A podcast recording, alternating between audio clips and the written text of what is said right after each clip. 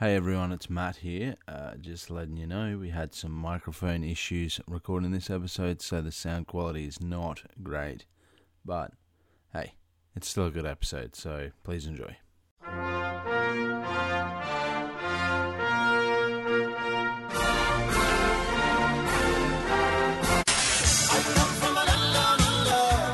Drop Bear Gaming.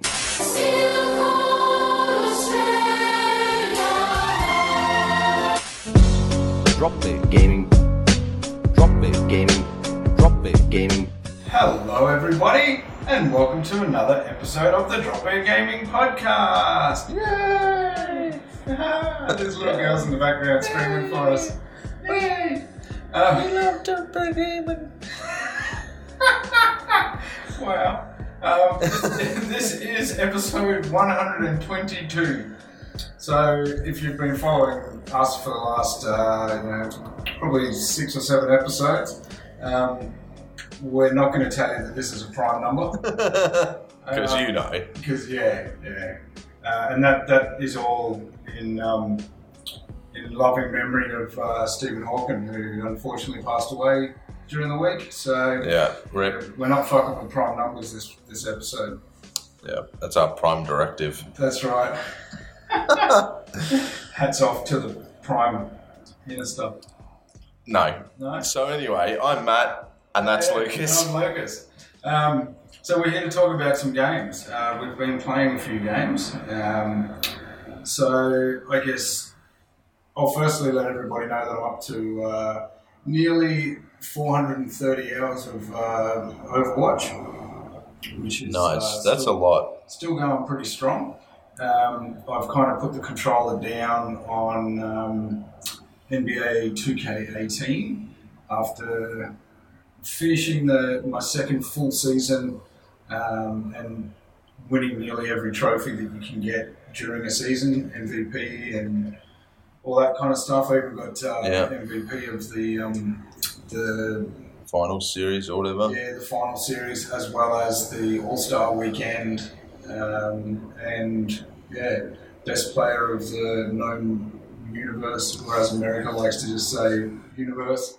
they are the universe, so therefore the winners. Um, but I, I, I realised I played somewhere around about 140 to 150 hours of that game. That's a decent amount. Yeah, with the amount of games you play in a season, plus all of the you know, extras and finals and all that kind of stuff, and it was set at about 40 minutes a game. Yeah. Um, so yeah, it was uh, it was a, a long stretch, and then I had a break for about two weeks and picked it up and tried to play one more game and just went, I'm kind of over this now. Yeah.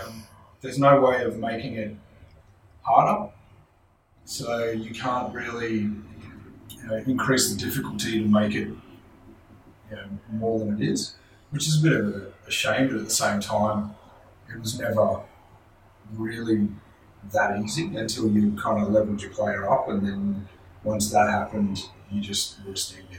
Yeah. So I got my character up to almost level 90, which is kind of the first of the main high levels kind of thing.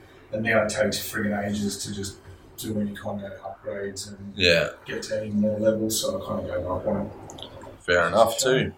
Um, but I have been playing another game called um, Immortal Redneck. Oh, yeah, we mentioned this on the last episode. Yeah, yeah, interesting game. Um, brought out by uh, Crema Company, um, developers and publisher. Yeah. Um, it's been out for a while actually on um, on PC and PS4 and Xbox One, and I don't know, it was it was an interesting game. Like um, going into it, it, it starts with a bit of a cutscene of just some random redneck driving a bloody um, like a dune buggy kind of thing around Yeah, in Egypt, in Egypt. presumably. Yeah, and then he falls into like a um, hole in the ground and falls into some.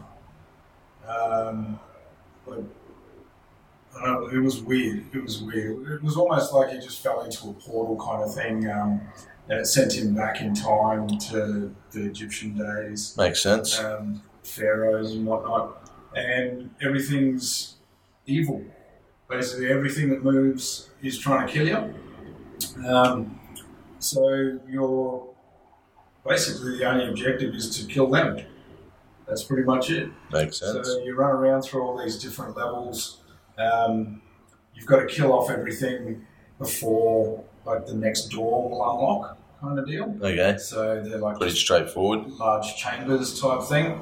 Um, and then you kind of level up your character throughout that. Um, and you get points and different types of stuff for you know, finishing all your levels and killing everything and not dying, really. Fun. So, um, it was actually, it was going into it, I was a bit um, Dubious, yeah. just kind of going, "Hmm, I don't know about this. Um, and, and you've got the, the standard kind of redneck banter going on Yeah. in the background the whole time. Yeehaws and all that kind of shit. So it's just Um, generalizing people from south, the south of America, right? It's bloody outrageous. Pretty Yeah, spot on. okay. From what I know of them, listening to like the way Bill Burr talks about them. Yeah, yeah. like yeah. From like other stereotypes, Yeah. it seems like they hit the Yeah, that's right. Yeah, right on the money. Yeah, they did a bit of research, obviously. Yeah. but um, it was good fun. Like it, it, it did kind of remind me of um, you know, some of the old school shooters that you know, if you've been playing games for, for quite some time, remembering you know back in the day with Serious Sam and Redneck Rampage. yeah, Redneck Rampage was definitely in there as well. But I don't know, Redneck Rampage seemed a lot more fun. Yeah. Yeah, that was. Uh, I don't know. You probably remember it Yeah, as fun. differently. Yeah. Because it was very original back then as well. Yeah. the These day. days we're spoiled for choice. So. Yeah. But it was very much that kind of serious Sam or, or even original Doom kind of Yeah, style. running around and shooting everything that moves. yeah. Um, the the level designs were pretty decent, but the the enemies were kind of cartoony in a way. Yeah. You know, like everything that didn't move was pretty well designed. Um, Yeah. you know, your walls and everything looked kind of good, but everything that did move was fairly basic. And Yeah. there was a good range of different kind of uh, you know, enemies to fight against. Um, there was some flying things that would do more damage than others, so you got to get them close, you know, you know, further away, sorry, before they get close. Yeah. Um, and then there you had like the more uh, heavy soldiers with armor, you know, that The kind of usual stuff. story, yeah. Um, pretty good though. I mean, it, it's a twenty-five dollar game, so it's not like your Yeah. It's not like AAA A. triple A titles, um, and and easy just to pick up and run through for a bit. Yeah. Yeah, so yeah, that, for what it was, it's a good fun game. Yeah. Um, if you're looking for longevity, it's probably not there. Um, yeah, it's less than 10 hours, the whole game. Um, you wouldn't even want to pick it up again because, like, the, the levels are, are um, generated on the fly almost. Yeah. So as you go through the Like Rogue level, style or something, they're going to change. Um, so you're going to find that the the layouts are never really going to be exactly the same, Yeah. which is good. Um, and the, the things you fight against per level are never going to be exactly the same. But um, yeah, apart from that, I mean, it was a pretty stock standard little fun run through and shoot everything kind of game. Yeah. Yeah, it was a bit of fun. I didn't mind it. I'd probably only give it a three. Yeah. Um, but It's still a decent Based- score. yeah, based on, on what it is, a twenty-five dollar game. It's uh, easy to pick up and play. Very basic kind of controls. So, but it, it, it did the controls well, which was good. You know, some of those, um, I guess, smaller development kind of companies that try and bring out something you know, that's a little bit newer. Um, you know, based on kind of those older games. Yeah. Um, they kind of screw up on the controls. Yeah. And with this, the shooting mechanics and everything. Would you play it on? Uh, PS4. Oh yeah. Yeah. Nice. So, yeah, it was pretty good. Yeah, graphics and everything pretty good. So I think a solid three would uh, sort it out. Nice one. Yeah. But Matt's been playing a few bigger games. Yeah, so I've played a couple of games this week. Obviously, I've got some more that I need to talk about, but um, I'll save them potentially for the next episode. We'll have Far Cry Five next episode as well. So there's that. I've been I got uh, Assassin's Creed Rogue remastered. So Assassin's Creed Rogue was the one that came out, I think, when Unity came out. Assassin's Creed Unity.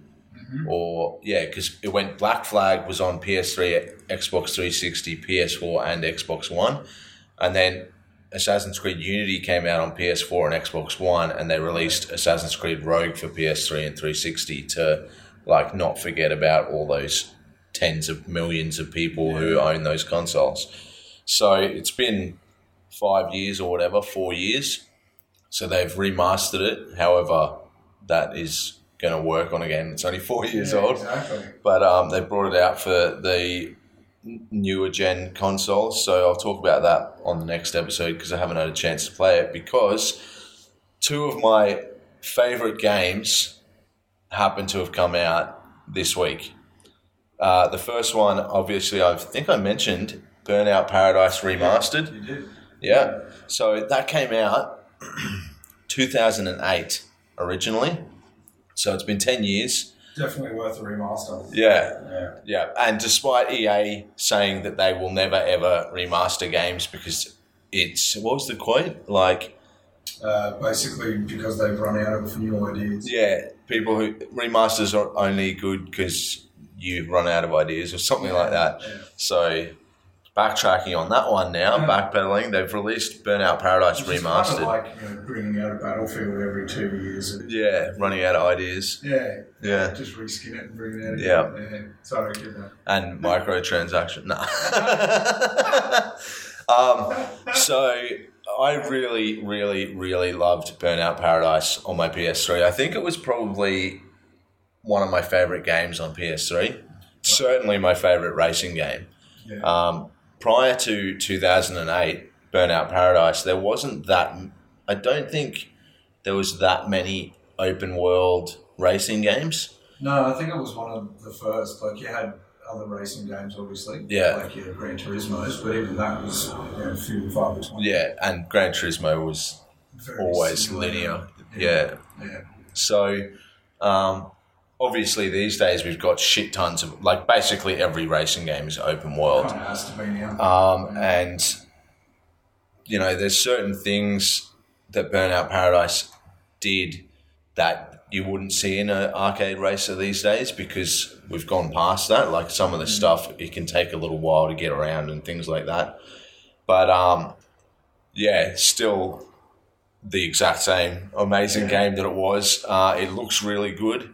I think I think they've got it running at sixty frames per second. I don't know if it's four K. Presumably, the support. is. Yeah. No, I don't know, but um, either way, it plays really well.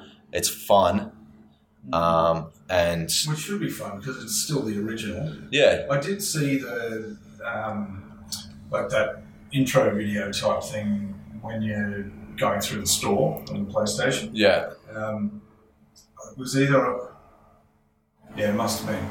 And I, I just went and watched that, and it, they never played them in very high quality. yeah, And when it came up and it was playing, and I clicked on the you know the trailer or whatever, it didn't look all that great.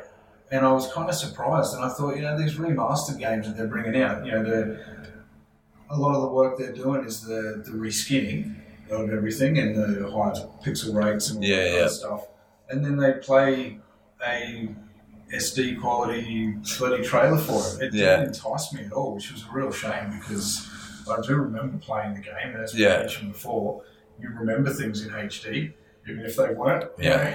I'm sure there's a button there somewhere to make it HD, but you'd think it would automatically do Yeah. that, which is weird. But um, yeah, I mean, there's not much to say about Burnout Paradise because you know it's a ten year old game, but it's seriously fun. Uh, it holds up for the most part, like because it was really one of the first open world racing games. And the other upside of it is that the remastered one, there was so much DLC support for Burnout Paradise, and the remastered one has all of it included for free. Wow. So there's like the whole original area, and then they added in motorbikes, so you could ride around on motorbikes, and they had all new races for motorbikes. That was one of my funnest DLC things. Yeah. that they added. Yeah, and then they had Big Surf Island, which was like a whole new area that they added in, and then there was all the smaller, like there's cops and robbers and all that kind of stuff in the DLC. So for I think it's fifty bucks retail, Wow. totally worth it. You'd get easily eighty hours probably of uh, fun out of it. I reckon. I think it's like forty hours to get the platinum, Yeah. But then like there's all the DLC stuff and just playing it for fun. There's plenty there, so I definitely recommend it. I'll give that a four out of five. Very nice. Now, the other game that's one of my favorites was actually in 2013, Ni no Kuni Wrath of the White Witch came out on the PS3 exclusively. Um, and it's now 2018, and the sequel has finally released. It's actually came out today, which is so we're recording on Friday, the what is it, 23rd today? Sure. Yeah. and yeah, they've released the sequel today, and I've been playing it. I got an advanced copy from uh, Bandai Namco, so thank you very much to them for that. And man, oh man, I am enjoying it. I've only played 30 hours so far, and I think it's about 70 to 80 hours to fully complete the game. So I'm a little bit under. Oh, it's, I think it's about. I've seen from 50 to 80 hours. So um, I'd say I'm through the story. I'm almost two thirds of the way through the story, and then there's all of the side quests and stuff to do. But let me start at the beginning. Uh oh. Uh, Ni no Kuni 2, it's, uh, I guess you could call it like a contemporary JRPG. So it's definitely a JRPG, but it's not the, there's kind of like almost an, a barrier of accessibility with JRPGs where if you're not a fan of the genre, you just stay far, far away from them. Yeah. Um, Like me. yeah, but this one, uh, so Ni no Kuni 1 had this weird sort of Pokemon style battles where you had little creatures that fought for you. And in this one, they've done away with that. And instead of that sort of turn based whatever, it's a real time combat now where you play, you have a party of three characters that are fighting and you control one of them, but you can interchange between them. Okay. Um, so that alone makes it a, a bit more accessible because there's not so many menus and things like that. But yeah, just for a JRPG, I feel like it would be way more. It's kind of a good starting point for people to get into JRPGs if they wanted to, or if they're not into JRPGs, to have one that they will enjoy. So Is there much continuation from the first? no. So you don't even have to have played the first one to understand this one. I think it's the same world, but it's hard to say because I can't remember much of Ni no Kuni. It was a while ago. But um, yeah, it's it's pretty much a standalone story, standalone everything. You learn everything about the world and the characters as you're playing, and it's written exceptionally well. Like there's a couple of things where you like you kind of laugh at it being a bit weird, um, but overall the story and all of the characters are interesting enough and well written enough to really kind of carry a lot of weight, I guess. Like it, it's a story that is enjoyable. A lot of RPGs have a lot of downtime. Halfway, th- you'll like be playing them, and you'll get a bit of way through, and you'll be like, "Oh, it's a flat bit in the story or whatever." Yeah. But all of the plot points as you go through the game, they all flow, and none of them seem to linger for too long oh, good. so that and there's like there's not massive scenes of exposition of them explaining shit mm-hmm. like you can tell that there's stuff where they just like sort of brush it off yeah. but it's not necessarily the story and it's not blatant you know so it, it kind of works Yeah. anyway because there's like stuff you need to know and stuff you don't need to know but um, basically you play as a kid called Evan Pettiwhisker Tildrum Of course. he is the king of Ding Dong Dell. Oh yeah. Yeah, and uh, so his dad has uh, died, and he's taken He has over. the nukes. yeah, so he's uh, he's taken over as the king of Ding Dong Dell, and he's just sort of getting started. And then the number one advisor of his dad starts a coup because he's a mouse person. So half the people are humans and half are different animal types. So there's like dogs, cats, uh, Mouses. yeah, mice, and all kinds of. There's mermaids and shit, mermen. Um, so yeah, but they're all like human form, but with like a dog head and a tail, maybe, and stuff like that. it's funny. The characters, like the mouse that starts the coup that takes you out from being king, his name's Mausinger. Ah, Yeah. I see what So, they did there. and there's a king that's a dog whose name is the king of Goldpaw, and his name's Pugnacious. Oh my god. So it's pretty funny. But um, basically, you get kicked out on your ass by this mouse Mausinger the guy. Wolf of Wolf Street. no. Uh, you get kicked out, and then you. So the the way the game opens is really bizarre, and it's kind of confronting because basically what happens is the start of the game is there's a guy in a motorcade driving over a bridge, and there's a sort of American flag on the car, and the guy's in a suit as though he's the president of whatever Oh, yeah. type of America this happens to be. He's driving over this bridge. He looks out the window and he sees a missile flying through the sky, going over him, and hits the city that he's driving into, hmm. and nukes the whole city. Damn. And then it cuts to him like laying Must in the have been a wreckage.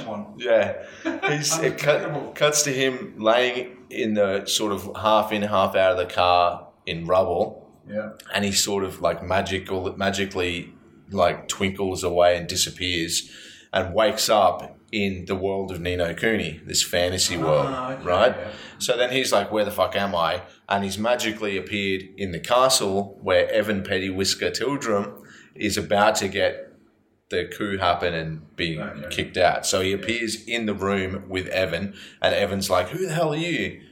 what are you doing in my room? And he's like, I have no fucking idea where I am. and then they hear an explosion, and that's when the shit hits the fan. And um, basically, the guy, the president guy, his name's Roland. Yeah. Him and Evan end up teaming up, and they have this plan. Well, Evan's a king, but he's been deposed from his country, so he decides he wants to start his own kingdom where everyone can live happily ever after.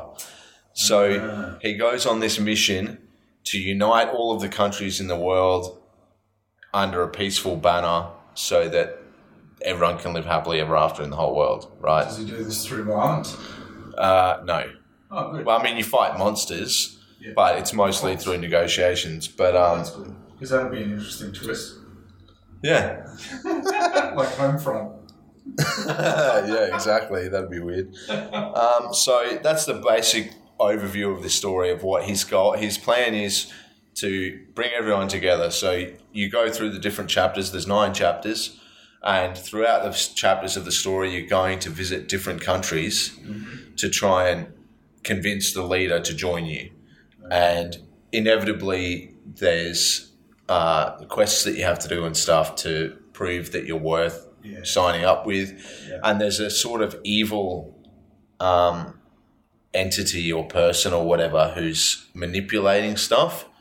And you're kind of constantly running into him manipulating leaders, and then you free them of their of this guy, and then whatever they they're like, oh wow, I've been doing terrible things to the people of my country because I was manipulated by this guy. So there's it using that as a sort of story tool, I guess. They can they t- cover some pretty interesting topics, like for example.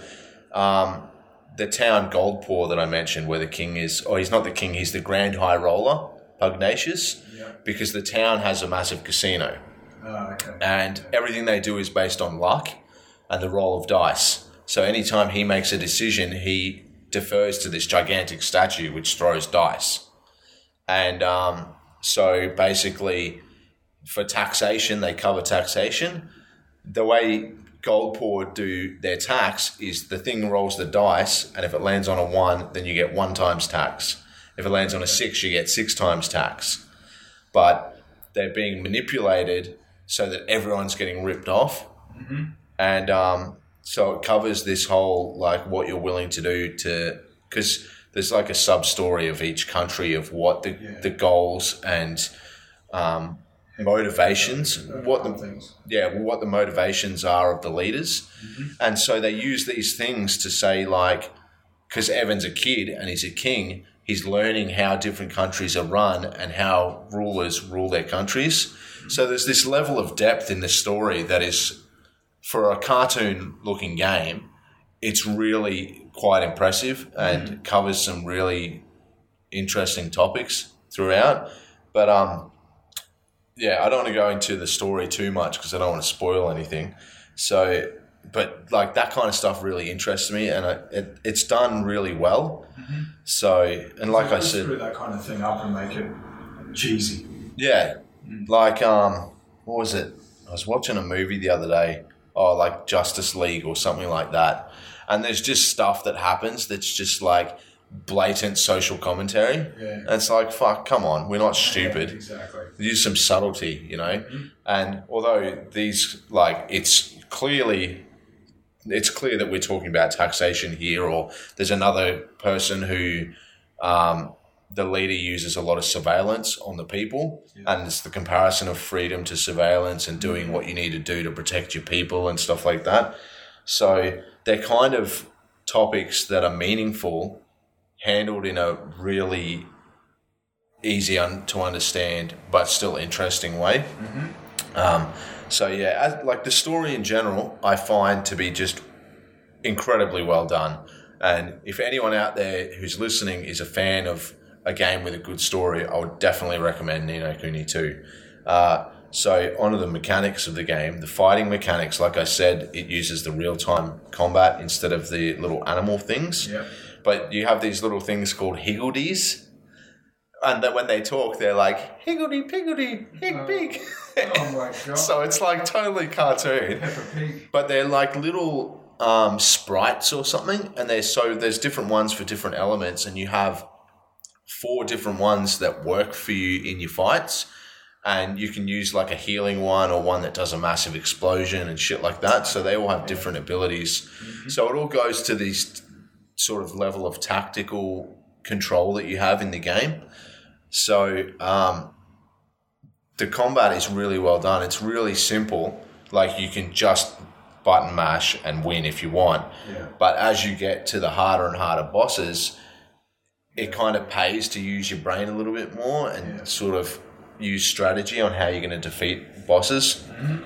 So you have um, there's melee, ranged, and spells, right? And you can research them in your kingdom to improve them and get new spells and stuff like that. Yeah. And then in your spells, you have all the elements like wind, water, fire, etc. So there's different monsters that are susceptible to different elements. Standard RPG, Yeah. like it, particularly JRPGs, but like typical to games. Yeah. Fire beats water, shit like that. So that's the kind of strategies that you got to use. But there's also you get three weapons, and it interchanges between them. And every time you're using a weapon, it builds up a charge. And once it gets to 100, percent you can do a special move. And so you have three of them. You can say, and in, you can set it to manual, semi-auto, or auto for changing between the weapons. Mm-hmm. So I play on semi-automatic, which is the default, where once a weapon gets to 100%, it swaps you to another one to build that to 100%. Okay. But then if you use a special move, it automatically switches to the one that has 100% to use the move, and then you can so you can build up. Mm-hmm. So that's another level of strategy in the game as well. If you choose to do that, this whole like changing your weapons thing. Um, I don't kind of like to micromanage too much with that kind of stuff. Like I don't even change from my character unless I die. I automatically change to another of the three in my party Oh, okay. Yeah. but I would generally just play as Evan because he's pretty strong, whatever. Yep. Um, now, the over the world itself, the open world, is fairly easy to traverse. There's some um, there's like teleport portals that you can fast travel between places with. Um, and the monsters that you come across, it's not like your old school JRPGs like Final Fantasy where you walk and then, or even Just Pokemon, starts, and it randomly starts a battle. They're like around on the map, you can see them, and if you get within a certain distance of them, if they're at your level or higher, they'll come for you. Yeah. But if they're a certain amount of levels below you, you can literally walk right past them and they don't start a fight with you unless you Oh, walk wow. into them. Okay. So that really saves the whole frustration of that kind of thing in, in these types of games. but it can still take a while to get around, which is a little bit annoying. Um, but in general, like you can fast travel wherever you want to go. Um, and like I said, I've played 30 hours of it and I'm not sick of walking around or anything. Like, I still will go out and just attack anything I fucking see because the combat is fun enough. Even though it's simple, it's fun enough to not. I mean, I've played 30 hours almost in a week. Well, yeah, in a week, I've played 30 hours of this game and I'm not like putting that kind of a, Yeah. amount of time into something you get real sick of it real fast Yeah. um, and I'm not sick of it at all. I'm loving it. So yeah, um, the quests that you tend to, to get in the game are either fetch quests or bounty quests, where you're like you go see someone and they're like, "Can you take this to this place?" or "Can you go get me three of this item?" or "Can you go kill this monster that's on this path somewhere?" So they're kind of simple quests. Hmm. There's nothing too sort of super interesting about the quests themselves, but the characters that you meet, they all have individual stories. So the world is so well built that you can just get a, a, quest and have it be interesting to go and do this stupid fucking thing for this one person you know. Um, now, one of the bigger things in the game is kingdom building. So, like I said, Evan's starting his own kingdom. He's called it Evermore.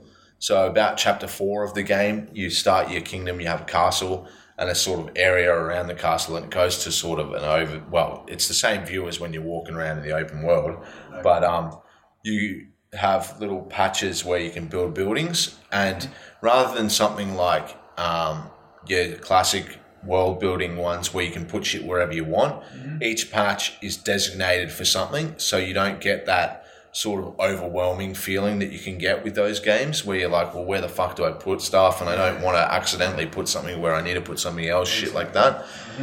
Um, and as you're going through the story, you're recruiting people from all the different countries to come and join your country. And they all have individual skills. So you might have someone who's good at building weapons, someone who's good at building armor, someone who's good at um, creating those little sprite higgledies, or someone who's good at farming or fishing, shit like that. And each thing, there's two types of building. There's a one that you can do research in, which is like your armor, spells, all that kind of stuff. Not only can you buy those weapons and make those weapons and stuff in those buildings, or you just walk up to them and a menu pops up, but you can also research stuff like um, being able to make better weapons or make weapons cheaper or make spells more powerful or all kinds of different shit that you can research. And then there's other types of, but the second type of building is like a, an item thing. So like a farm or a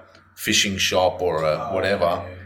You put a citizen on there, designate them to it, and over time they'll just be putting stuff in the stores of your castle, mm-hmm. and then you go in once, and it has a limit to where it's full and nothing else can get in there, and you can collect it, and you can carry as much as you want.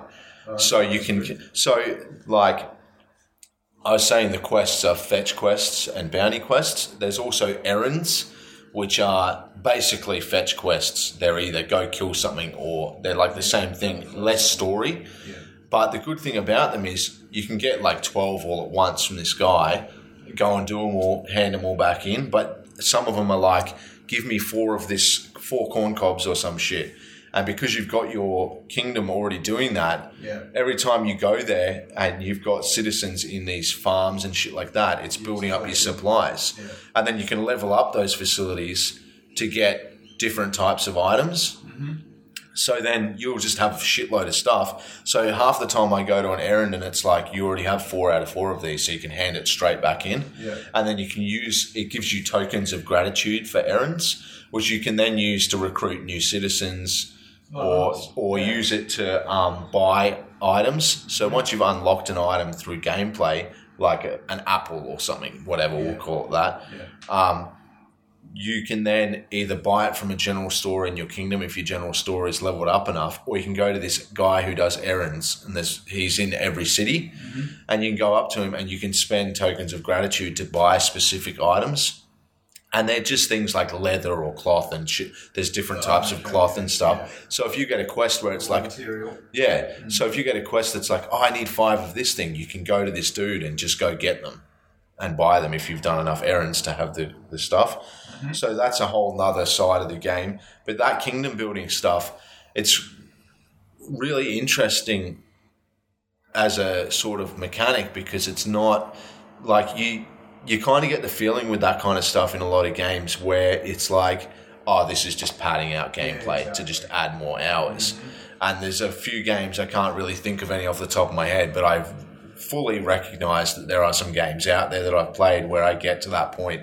Oh shadow of war middle earth shadow of war where it was like that um, it wasn't building a, a kingdom, but building your little army to fucking defend your towers and shit.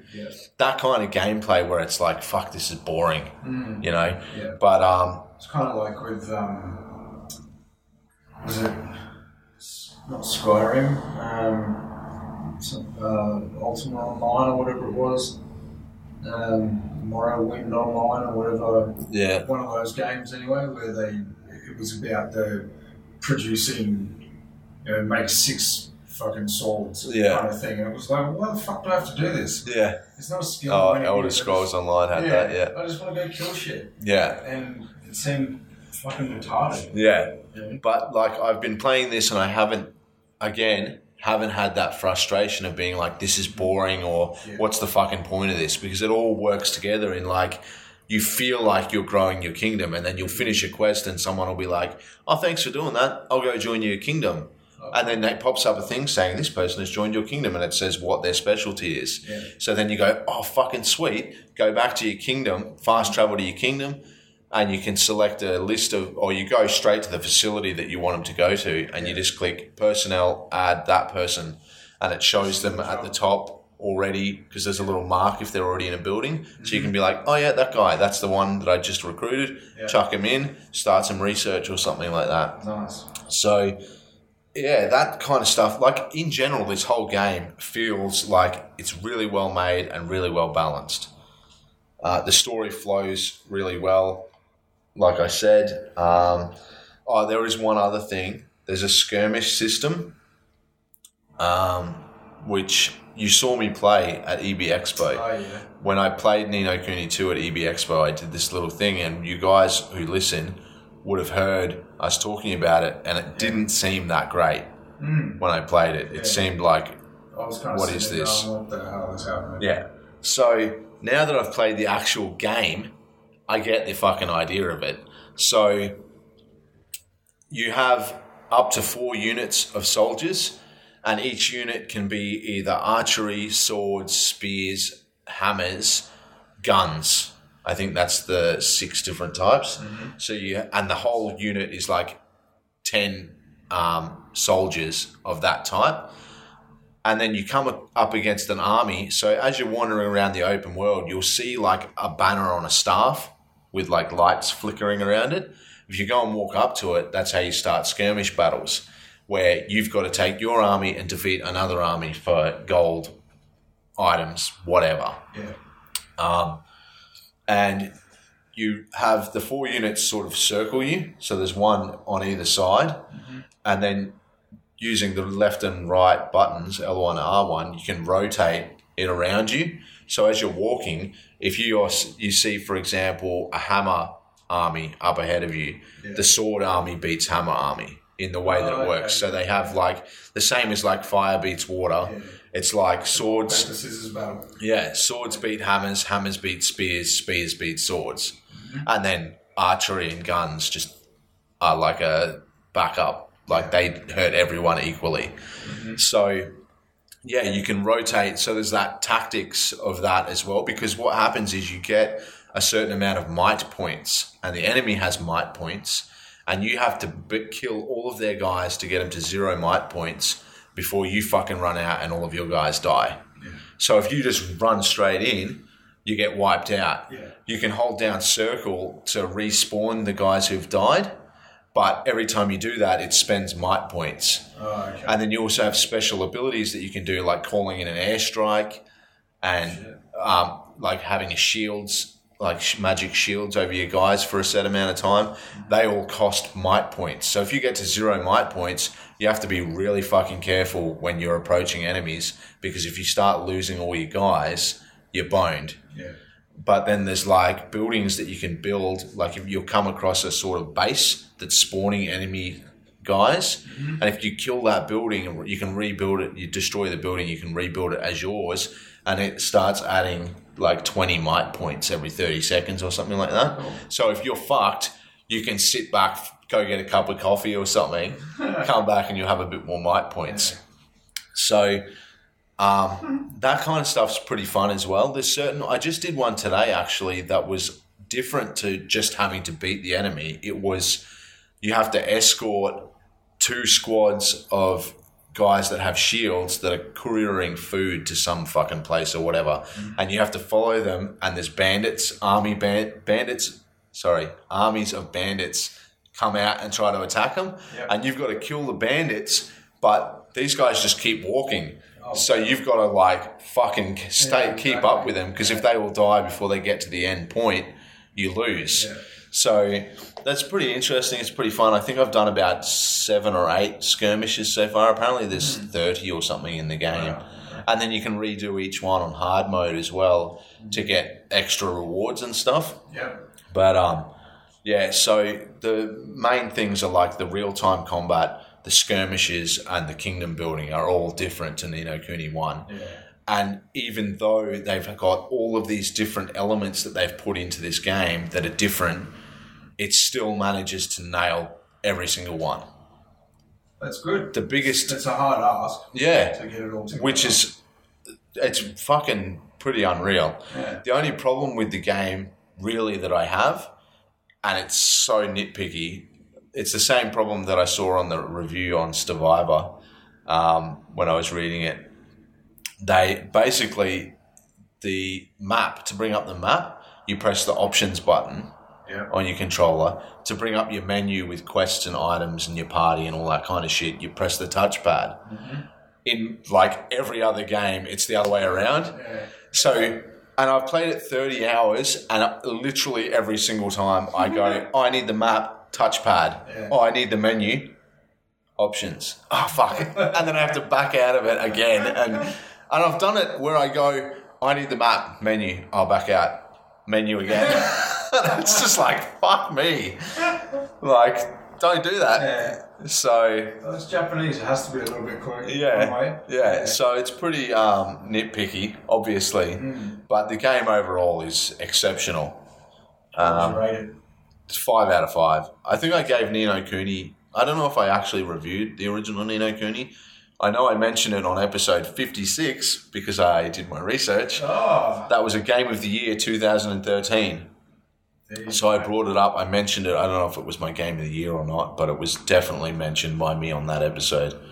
But um, yeah, this game is quite exceptional. Well, you've only got a couple of days to finish it, so you better get Yeah. Well, Far It's the weekend. Far Cry Five hits on Tuesday. Yeah. I've got to clean my house for an inspection, but Yeah, I don't know. You'll be king. Don't worry. yeah, and the king. My subjects, the seven-year-old and five-year-old, can do all the work. That's right. I saw a snake in my backyard. That's how long my grass is. I saw one in my pants. Ah, Ah. different kind of snake. Yeah, it was dangerous. Yeah, this wasn't a spitting one. That's fucked. Uh, yeah, I was mowing the lawn, and lo and behold, here's a fucking snake, What was it? red bellied black. Oh, perfect. So I was like, kids, props don't play in the grass Yeah. for a while, Yeah. unless you're doing the gardening for me, in which case, risks are Yeah, risks. exactly. Life's full of It's, it's called collateral damage. yeah. so, um, yeah, I like I said, I'm 30 hours in. The game, I think overall is about 50 to 80 hours. So, I definitely am planning to platinum this one. I got with my copy that I was supplied. I got the season pass as well. So, nice. I'll look forward to talking about the DLC in future when that comes out as well. Cool. But um, yeah, That sounds like I something to look forward to. definite hard recommend to everyone. Yeah. Ni no Kuni too. There you go. You heard it probably last. I don't know. We should, yeah, probably. The, the embargo for discussing the game was up on the twentieth, which I think was Tuesday or. I think it was up on Wednesday. Oh, So pretty much all the reviews are out there now. of course. But um, yeah, I can't recommend it enough. I am enjoying it so very much. I Well, like it. like we did mention, um, there is some big games coming out. So let's quickly touch on those.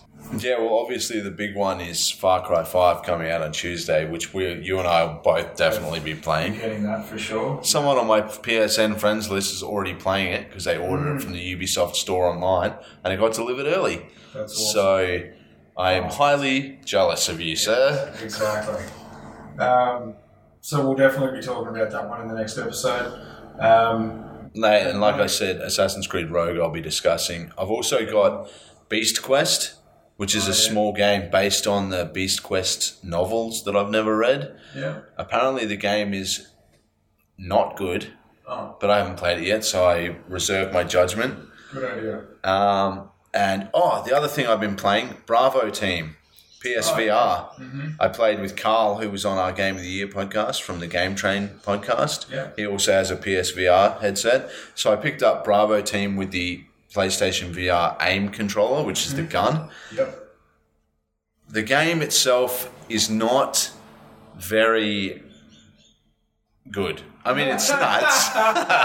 it's good, but there's not much to it. There's a lot of repetition. There's like four enemy types through the whole game. okay. Um, we played for I think two hours, and the good. I mean, good thing was I don't normally play a VR game for two hours because I get sick of it. Yeah. But the way that Bravo Team works, it's basically like Time Crisis. I was going to say, it looks like it. Yeah, and so when you want to move from point to point, you just sort of look at it, and a little um, symbol pops up, and you press X, and then it cuts to three uh, third person, Yeah. and you watch the guy run over to the spot, okay. and then it goes back to first person, so you don't get that movement sickness Yeah. that you get with VR. So I played for two hours.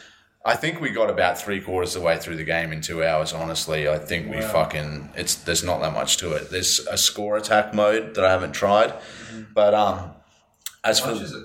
uh thirty bucks, I think. Okay. So it was hundred bucks with the aim controller, Yeah. but you can I can use that aim controller with Oh, Farpoint, uh, Doom v- VFR that I've got Mm-hmm. that I haven't tried out yet. So I'll have a, hopefully have a try of that so we can mention it in the next episode as well. Yeah. It's been out for a while, but And the aim controller works in other games as well that aren't Yeah. VR. yeah. Oh no, it's for VR. Oh, it is the VR. Yeah. Okay, fair enough. Yeah, but um, I found so Carl was playing using just a dual shock. You have the op- option to play with dual shock or a move controller or the aim controller. Yeah. Um, when you're using the move controllers, you hold them as though you're holding a gun. Yeah. So it's like one at the front, one at the back, and you sort of aim around. I think like that. Yeah. Um, Carl was saying with the dual shock, it's kind of weird because you have to hold it up Oh, really? or something because it Yeah. reads the light on the controller. Oh. And the aim controller, you have to hold it up as though you're looking down the sights, but it feels natural, reasonably natural, once you get the hang of where the fucking buttons are on the things. Because you can't look at them. Yeah. Yeah. So you can't look down. Oh no, you can press a button. Like the whole time I was playing, I had no fucking idea what the controls were, and then I realized there's a button that you can press that makes your controller, whatever it happens to be, move controllers, dual shock, or the aim controller, appear in front of you with little arrows pointing to all the Oh, buttons, like laid over as you're playing, so you can have it there. So you like lift the gun up and you can turn it and be like, oh yeah, that's shoot, that's fucking Oh, nice. whatever. Wow.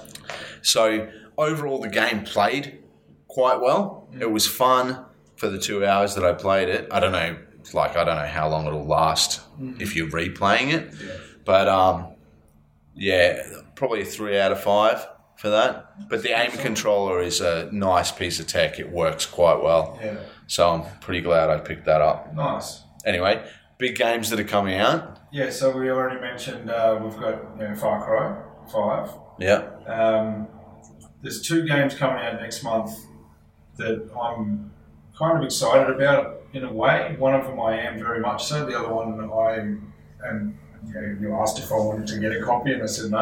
Um, obviously, the good one that I'm looking forward to is God of War. Yeah. That's going to be massive. I, I I'm com- quietly confident that it'll be good because It should be. Sony tend to make reasonably good exclusive games.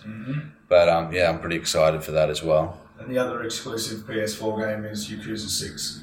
Oh yes, So, I mean, they've made six of these. So, more than that because there was they the yeah. Yakuza Zero and stuff like that as well. so Apparently, that's really good. cool. Not something that I want to play really because I've never played the others. Yeah, Um, but it's obviously a bigger, bigger game coming out as well. So, worth Yeah. mention too.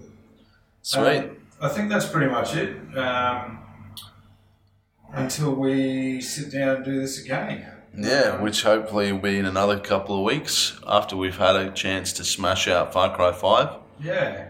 And I guess the only other thing I'm going to mention is that I'm going to go and sign up now, actually, as soon as we're finished. I'm going to go and sign up for the um, that uh, Xbox um, experience or whatever they call it, uh, where you get the um, subscription Yeah, and it's like the you get access to all the games and stuff. um, and I'm going to play at least two weeks of the free version anyway uh, of Sea of Thieves. Nice. So I'm going to give it a go. There's a shitload of games on it, and I've looked at it a lot of times and gone, this might actually be worth it because there's a lot of games on there that I've played but not played enough of, or Yeah. know, Halo Five springs to mind very quickly. Yeah. um, which I'd like to. Is that on there as well? Yeah, Well, if you get that subscription, I get access to it as well Oh, yeah. because I have your Shiznet. yeah. So I Um, might have to fucking hook myself up with that. so I don't know how it works though in regards to multiple people Yeah. online and things like I that. assume it's the same as EA Access, which also worked. Yeah, I think it worked anyway. yeah, different IPs but same login. Yeah, Um, so yeah, I'm gonna, I'm definitely going to give that a go just to play Sea of Thieves for at least two weeks. yeah. Well, neither of us played any of the numerous betas that they ran. Yeah, yeah. I- So- I didn't want to wreck it. Yeah, That was my thing. You know, I was like, yeah, it, it looks like it could be a really fun game, um, but it also looks like it has to be played with multiple friends. yeah. Like a I think that's- Or Destiny. Yeah, yeah. Yeah, I mean, even with Destiny, you can do most of the game by yourself. yeah, It's just the raids that you couldn't really do by yourself. yeah, Um, but with this, like, I watched a video of it yesterday, and when you get into the bigger ships, the like the um, you got the person steering on the deck with the big wheel, yeah, but you can't, you have no access to maps or anything while you're doing that. You have one job, and to be able to actually look at maps or do any kind of orientation type stuff, you actually have to go below deck to the captain's chambers to be able to look at what the fuck is coming up, and then run back up and do that. That's Or weird. you have to have somebody in there who's giving you the Directions. directions, and, and that's your navigator. Type That seems pretty weird. yeah, so there's certain things where they've gone, okay, well, we don't want to make it easy for people. Like you can have a smaller boat where you only need to be one person, Yeah, or you can have a smaller boat where you only need a few people. Yeah. But once you get up to the bigger boats, um, which is what seems to be the fun part of the game, yeah, because that's where you've got your big cannons and you're going to get into big fights with lots of other groups and Yeah. stuff like that. And it's going to become kind of. I, I hope it doesn't, but it, it kind of ha- has that feeling from what I've seen of when you've got a clan. yeah. You it, dominate. You're going to dominate because you're massive. You're just going to fucking roam the seas and destroy Yeah. everything. Um, but yeah, it looks like there's some interesting mechanics in it, and I kind of hope it pays off for them because it's made by Rare. Yeah, it's a it's a big development company, um, so it'll be interesting to see Yeah, what happens. But anyway, I'll Sweet as. crack and I'll chat about that next time as well. nice one. Cool. Well, thank you very much for listening, everybody. If you have any questions or any comments or any criticisms of any style, um, please email Matt at Uh, podcast at dropbeargaming.com if you don't mind. Loves it. Um, I'm sick of it. Surely you fuckers know the email by now. I haven't even received any emails for ages. Uh, there was something about enlargement pills, but I didn't really read it. Just ordered them. yeah, I just pressed buy now. Yeah, exactly. Just hit that Hells button. yeah. yeah. Anyway. thank you very much, and we will talk in the year's calls again later. Catch ya. Bye.